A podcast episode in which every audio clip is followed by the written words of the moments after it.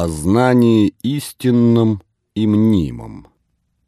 А и то ж худо было, если б ты потерял меня, возлюбленную свою. Ведаешь, давно я рекла, что иного в мужа иметь не хочу, а прич тебя и Господу в том обещалась. Не буди же сердце мое, ты души моей губитель. В щели закрытых ставен широкими туманными лучами лился желтоватый свет взошедшего в окна февральского солнца. На столике у изголовья, беспокойно потрескивая, догорала свеча. Рядом стояла порожняя бутыль вина, блюдце со сладостями и закусками. Истопленная с вечера изразцовая печь уже подостыла. Зимний холод мало-помалу закрался в спальню и теперь гулял по полу, завораживая любовников. Несмотря на прохладу, среди пуховых подушек и меховых одеял Аннушка раскинулась обнаженной, голова ее покоилась на плече Давида, волосы рассыпались у него на груди. Золотистое смуглое тело красавицы с наслаждением купалось то в утренней свежести солнечных лучей, то в искрах, трепещущей от ночных объятий свечи. Небольшую книжицу в красном кожаном переплете она держала у самого лица так, чтобы страницы были видны Давиду, читающему с ней попеременно. «И стал князь Петр и с королевною в том лесу, и снял королевну с коня, и коня пустил на траву, а сам с королевной в том лесе сел под древом, и промеж себя многие речи говорили, и потом стали королевну сон изнимать. И как королевна уснула, положа голову свою на колени князю Петру, и князь Петр смотрел на красоту ее и велми утешился, глядя на королевну. И такое ему велми было любо, видя лице бело и прекрасно, уста румяны, и велми стал утешаться той неизреченной красоте. И не мог удержаться, расстегал платье ее против грудей, хотя дали видеть белое тело ее.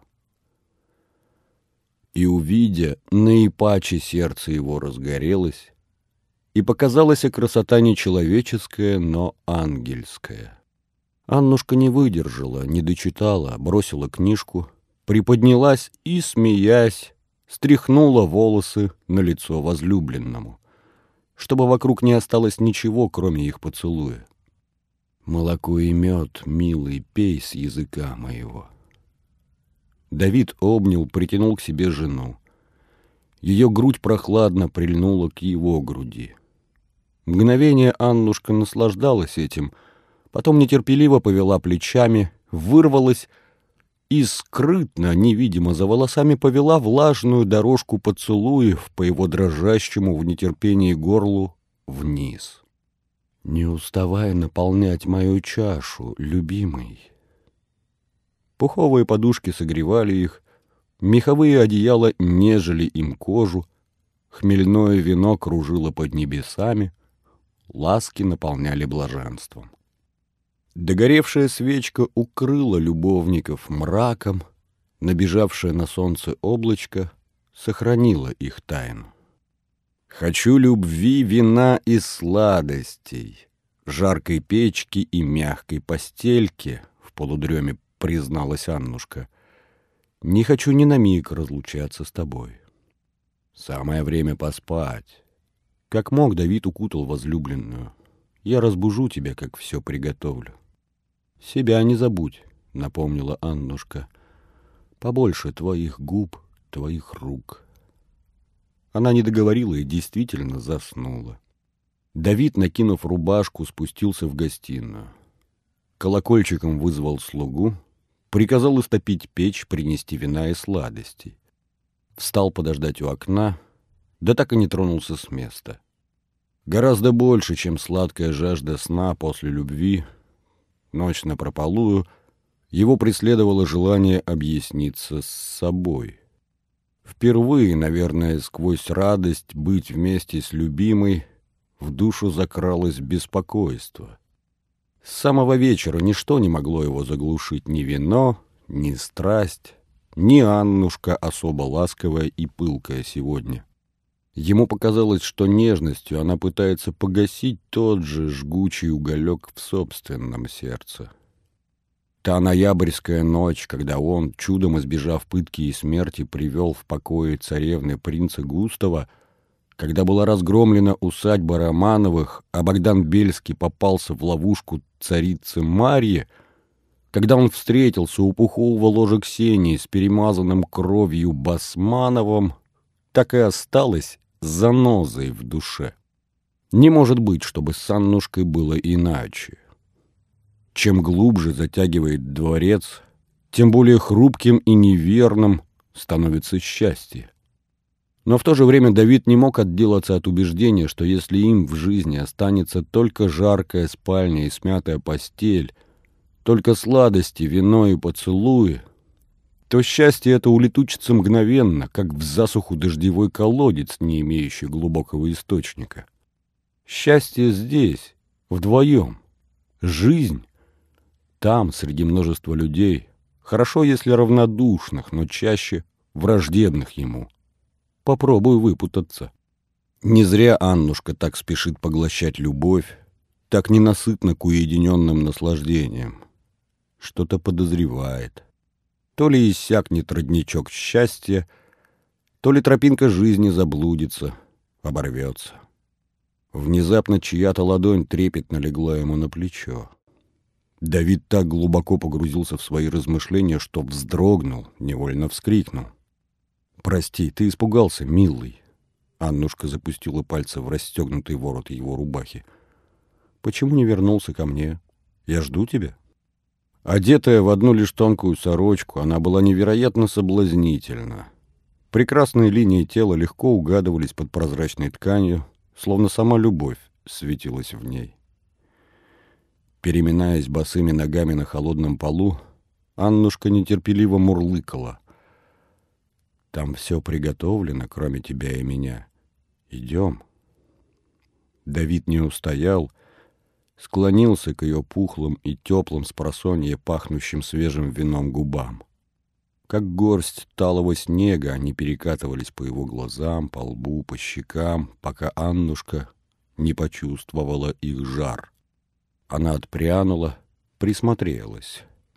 Давид не сумел скрыть того, что происходит у него на душе. Как знала, что нельзя тебя оставлять. Ну? Аннушка сказала свое «ну» так воздушно и звонко, что Давид не услышал ни капельки обиды. Но был таки в ней упрек.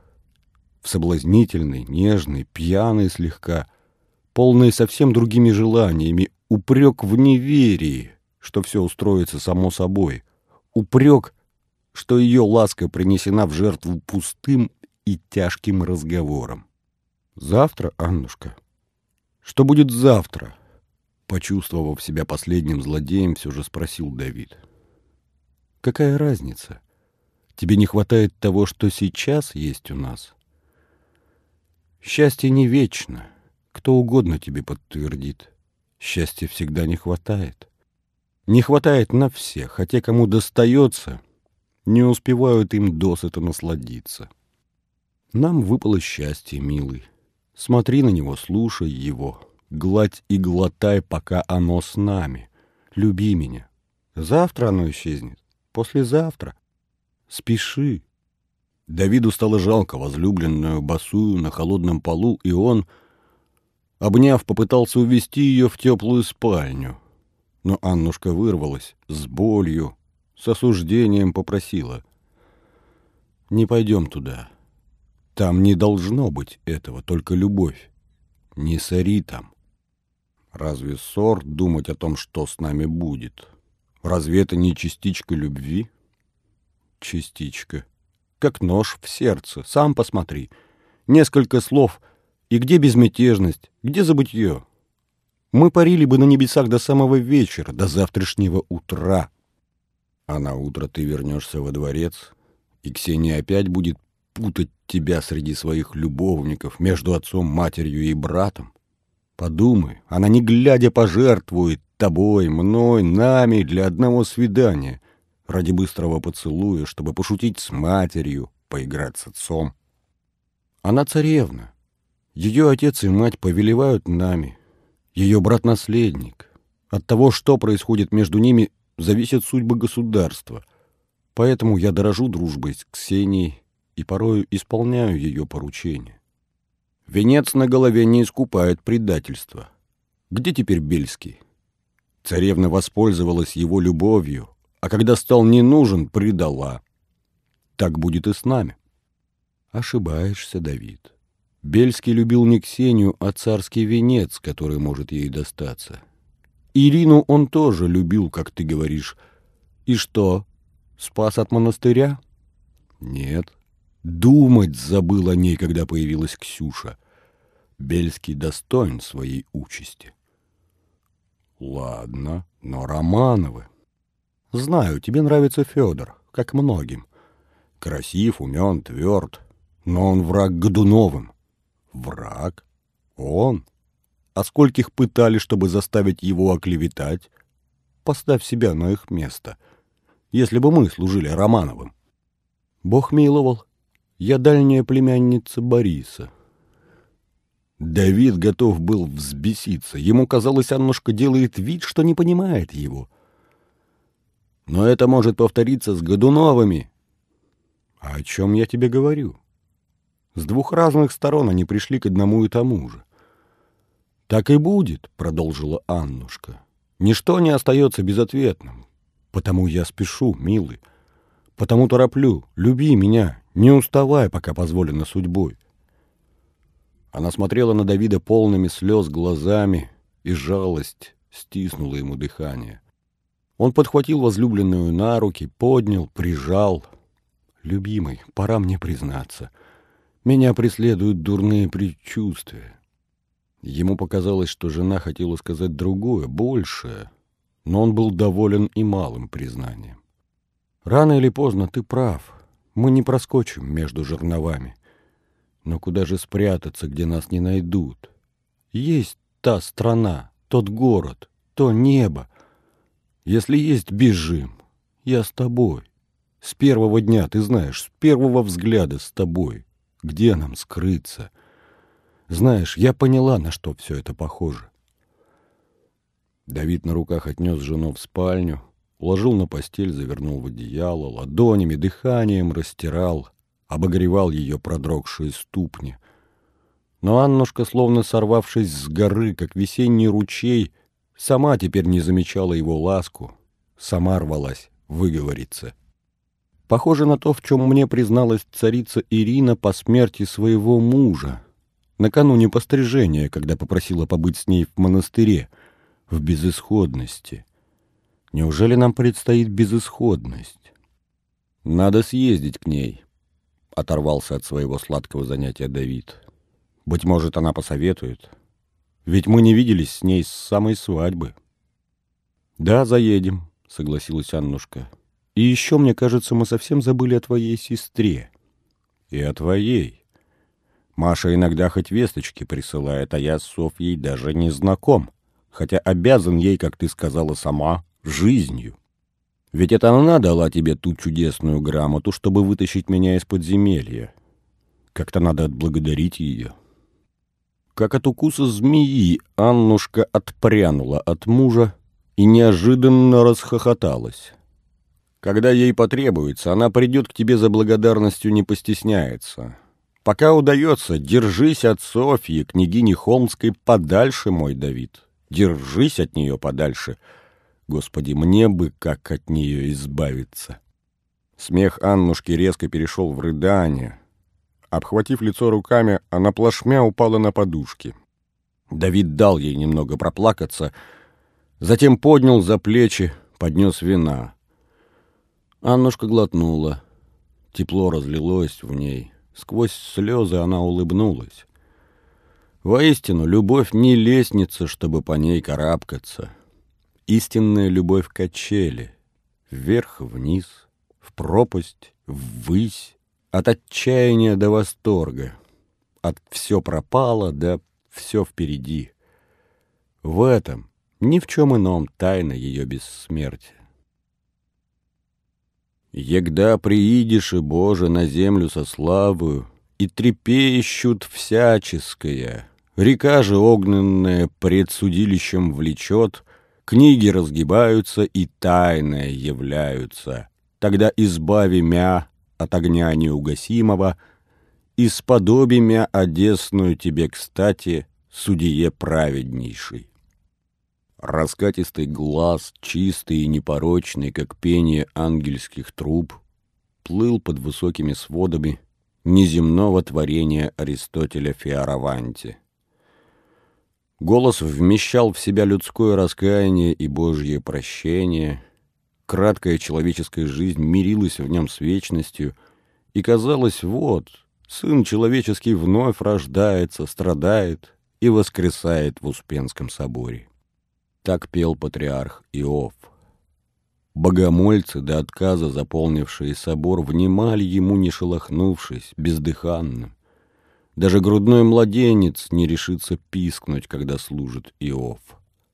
Недаром сам Иоанн Грозный, знавший толк не только в земных голосах, но и в визге чертей и ангельском пении, слушал его как зачарованный и сутками рыдал потом, каялся в своих преступлениях. А что уж говорить о простых смертных, чьи души сейчас глухи ко всему, кроме молитвы, и ко всему слепы, кроме высоких ликов под сводами.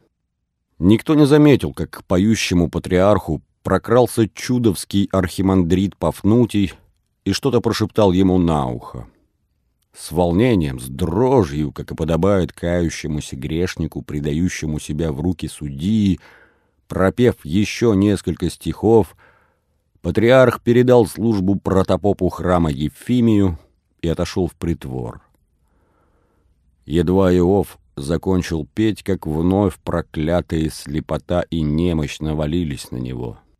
Еще недавно он парил, легкий как дух на крыльях молитвы, теперь послушники даже не вели, а несли его под руки — в притворе, еще не отдышавшись, патриарх нетерпеливо потребовал, чтобы их с Пафнутием оставили вдвоем.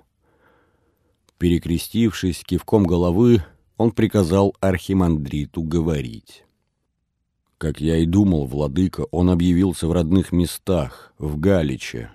В обители у Иоанна предтечи постригся вынока Григория. Там же первое время и укрывался. Потом почуял неладное, бежал взяли его в Суздале, в Спасском Ефимове монастыре. «Где он теперь?» — с тяжелой одышкой спросил патриарх. «Выдали царицы?» Поразительно.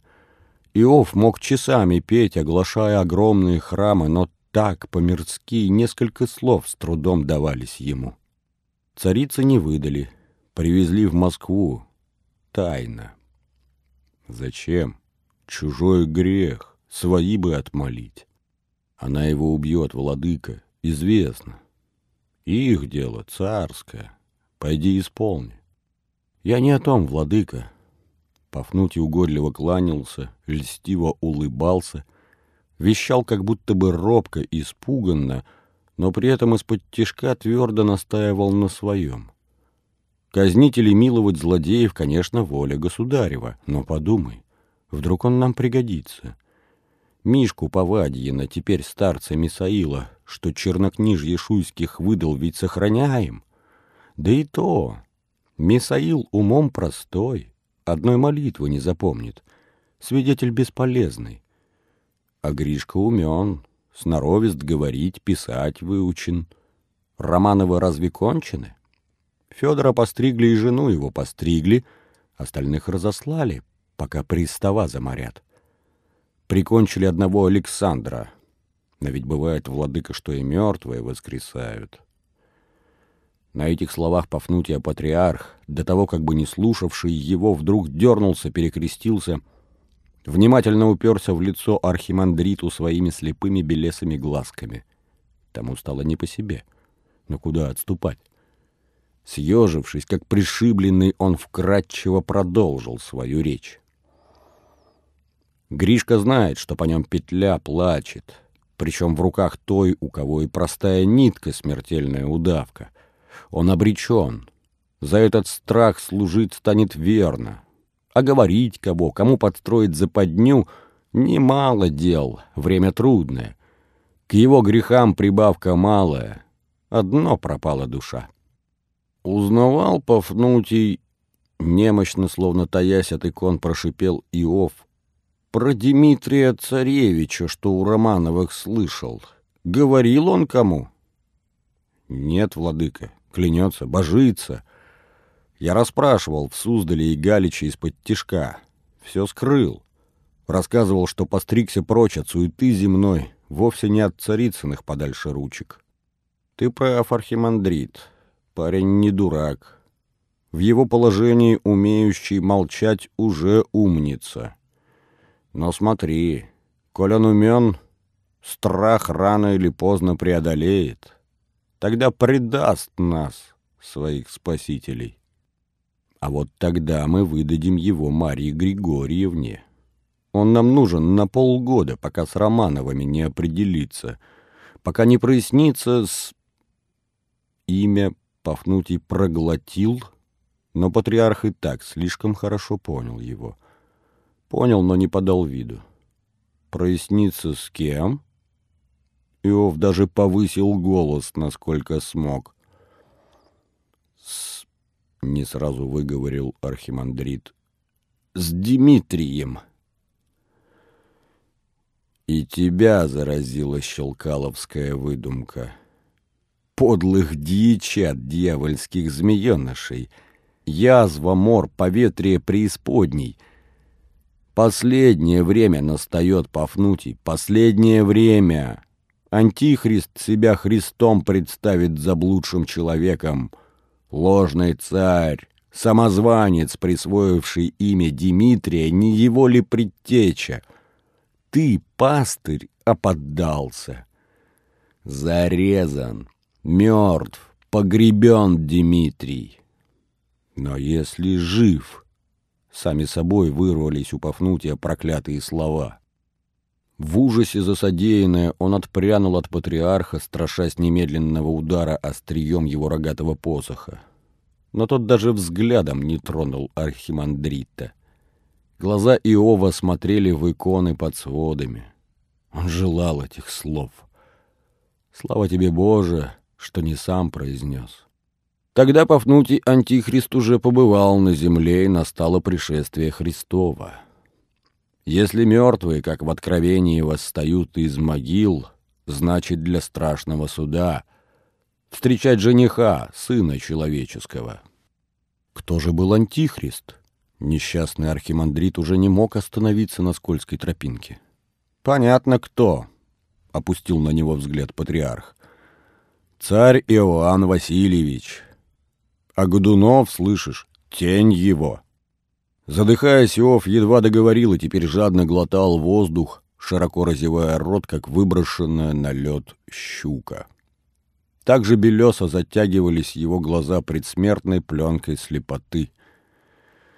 «Долго не протянет», — подумал про себя Пафнутий и перекрестился. Словно сговорившись, пастыри душ человеческих не стали возобновлять страшный разговор.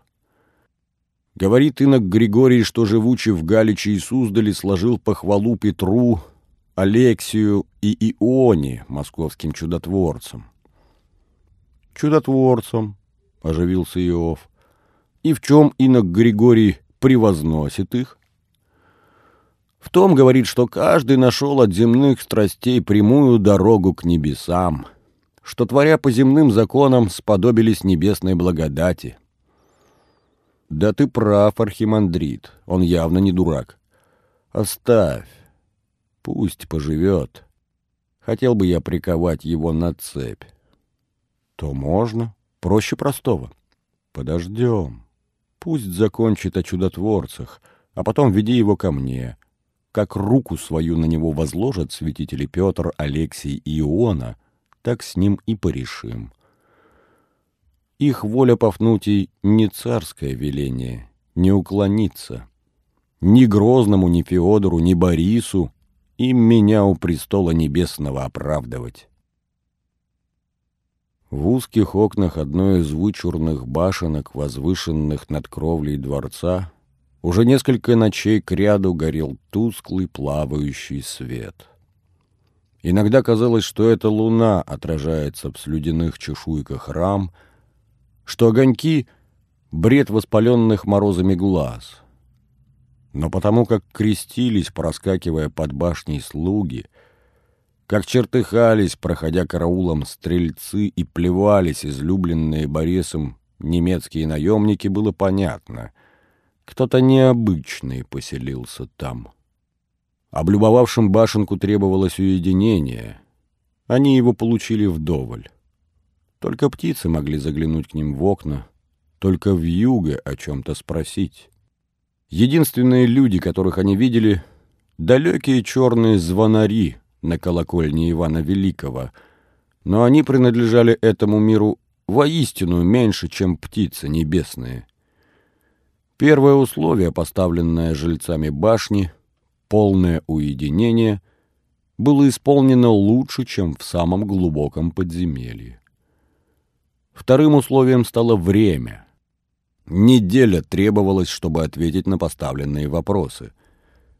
Семь дней от рассвета до заката над пухлыми древними книгами, семь вечеров над окровавленным жертвенником и семь ночей с длинными подзорными трубами у окна. Окно в небо было третьим и главным условием, поставленным обитателями башни ее хозяину. Бывает для такой работы мало и жизни, и вечности, но на сей раз небо благоприятствовало ей. Не небо, как обитель Господа и ангелов его, а небо, как тайное зеркало, на котором начертаны человеческие судьбы, читать которые, как ни крути, дает не Христос, а дьявол. Так вот, всю неделю рогатый был как никогда благосклонен к их ремеслу. Звезды яркими и высь прозрачной. Невидимое являлось, и тишина признавалась. Царь Борис собрал их, чтобы раз и навсегда предугадать свой земной путь и открыть, а после смерти сподобится ли он блаженства? Или обречен на вечные муки? Вот почему, проходя внизу, крестились русские и отплевывались иноземцы. Сам царь открыто занимается сатанинством. Частенько бывало, что и по два раза на дню Борис захаживал в страшную башню. Страсть узнать будущее прибавила в нем бодрости. Привычная дряхлость вовсе исчезла на эту неделю. Вырвавшись из угодливых боярских рук, с прытью юноши он убегал по лестницам ввысь, туда, где под самыми облаками, на громадных листах бумаги, пригвожденных к стене, от самых корней все выше и выше росло древо его судьбы.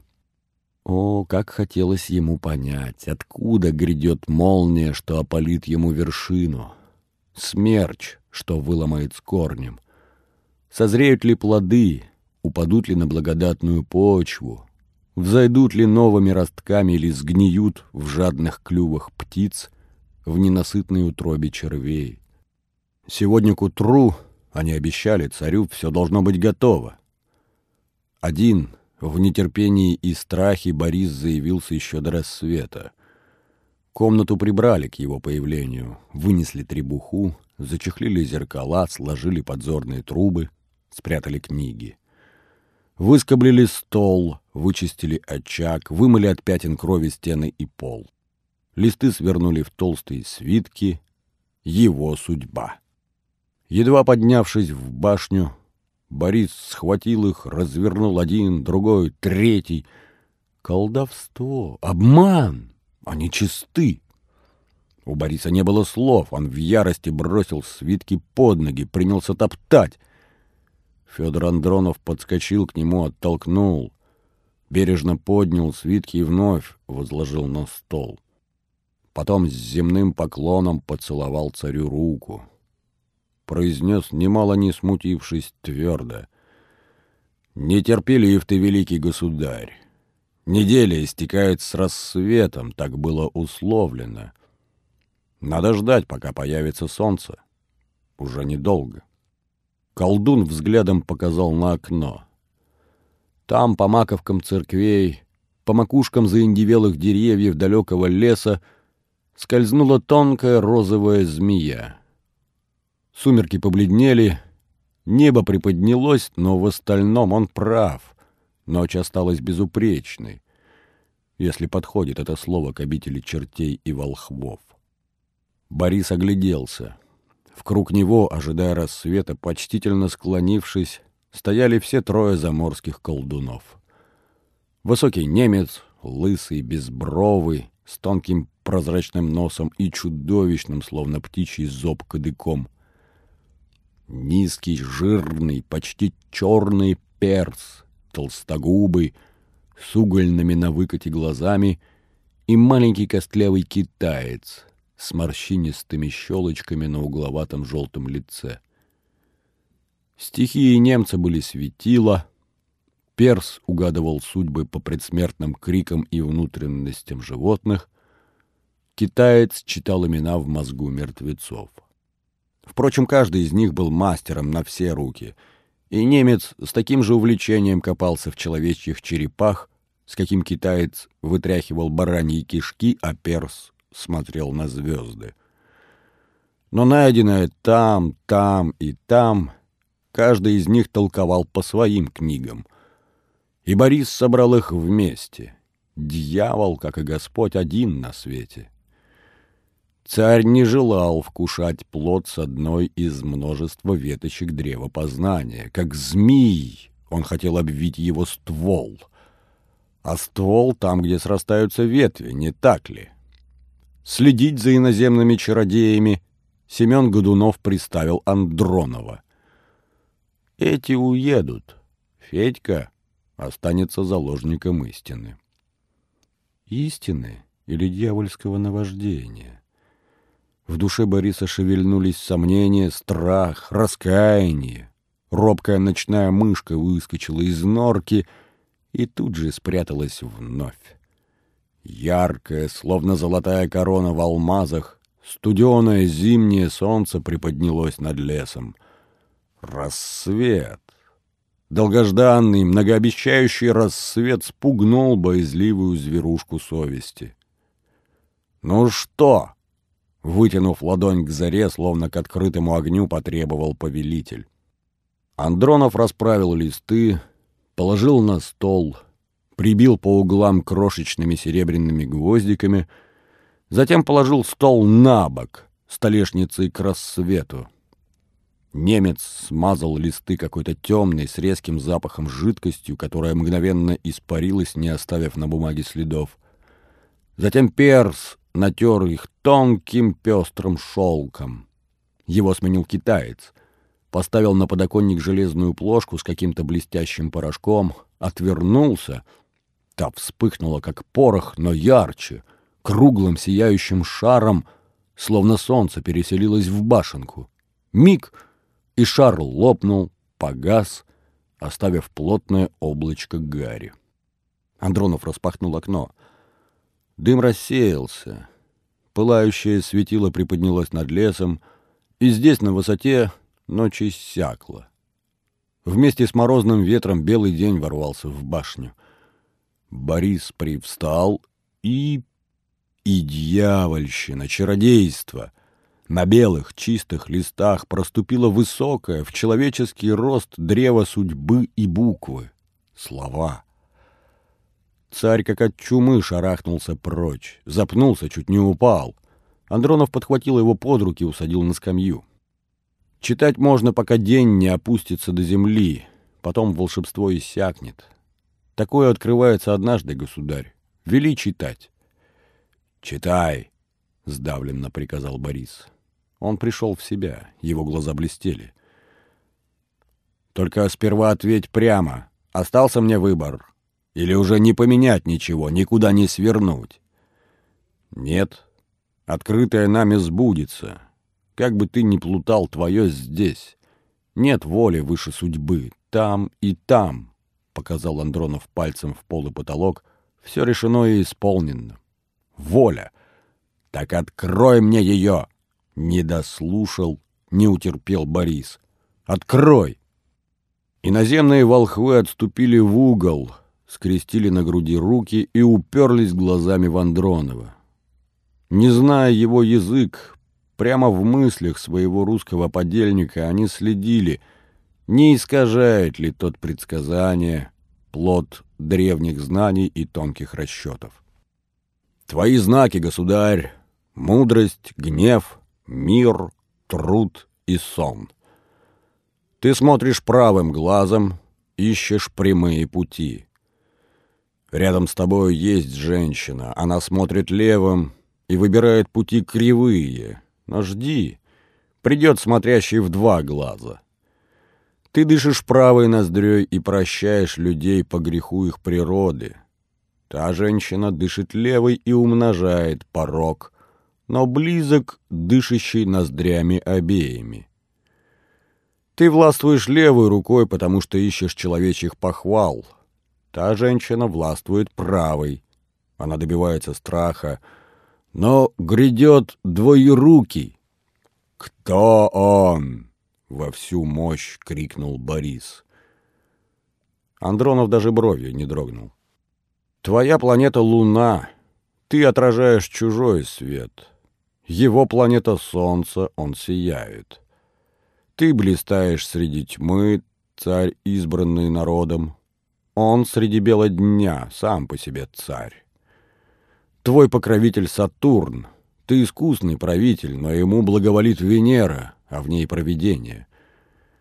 Царь Сатурнов принуждает, Венерин влюбляет народы. Солнце дает ему в неудачах гордыню. Тебе, луна, уныние в счастье. «Имя!» — вскочил, замахнулся на волхва Борис. Тот отступил на полшага. Взглядом показал государю на дневное светило. Она уже почти взошло. «Так и твоя жизнь, смотри, угаснет, как луна. Только повыше поднимается солнце». Царь разгадал его взгляд, потерянно опустился на скамью. «Имя? Выбери то, что тебя погубит». Мудрость твою источат болезни, голод разрушит силу твоего царства, обратит гнев твой в пыль и иссушит страх подданных. Мир обернется войной, труды подвергнутся разграблению.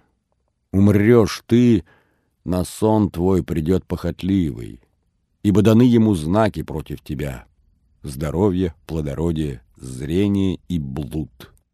Так кто же он? выдавил царь уже совсем обреченно. Твои созвездия — стрелец, дева и козерог. Ты вождь, побеждающий оружием, умеешь мыслить и направлять царство. Но его созвездие — весы, рак и водолей. Он прирожденный судья. Он придет из прошлого, обратным ходом. Он победит тебя словами. Судья обратным ходом? Я поражу его оружием, он победит меня словами? В раздумье повторил Борис слова Андронова и вдруг замер, окаменел, перестал дышать. Кровь совершенно отлила от его лица. Федор метнул на царя опасливый взгляд. Помрет здесь, сейчас, не выпутаешься. Хотя, если верить собственному же прорицанию, его время еще не настало, еще поживет. Царь сам по себе Дмитрий, царевич Угличский, мой судья, идущий из прошлого и побеждающий словами. Когда? Тебе отпущено на царствие семь лет. Твоя первая буква из семи знаков Вселенной, а его первая буква из двенадцати знаков человека. Он будет править двенадцать месяцев а придет на двенадцатый год, как зашло солнце и взошла луна. Спустя двенадцать лет солнце вернется и померкнет луна. Два года вы будете вдвоем, пока длится рассвет. Андронов указал пальцем сперва в окно, затем на прибитые к столешнице листы. Да, день окончательно победил ночь, и листы начали тускнеть, древо судьбы на них размываться светом. Но Борис и без этого верил. Двенадцатый год с его смерти, да два года вместе. как раз седьмой год моего царствия. Но скажите, волхвы, — жалко простонал он, — сподоблюсь ли я на том свете блаженства? И тут, неожиданно для самого себя, Федор Андронов соврал.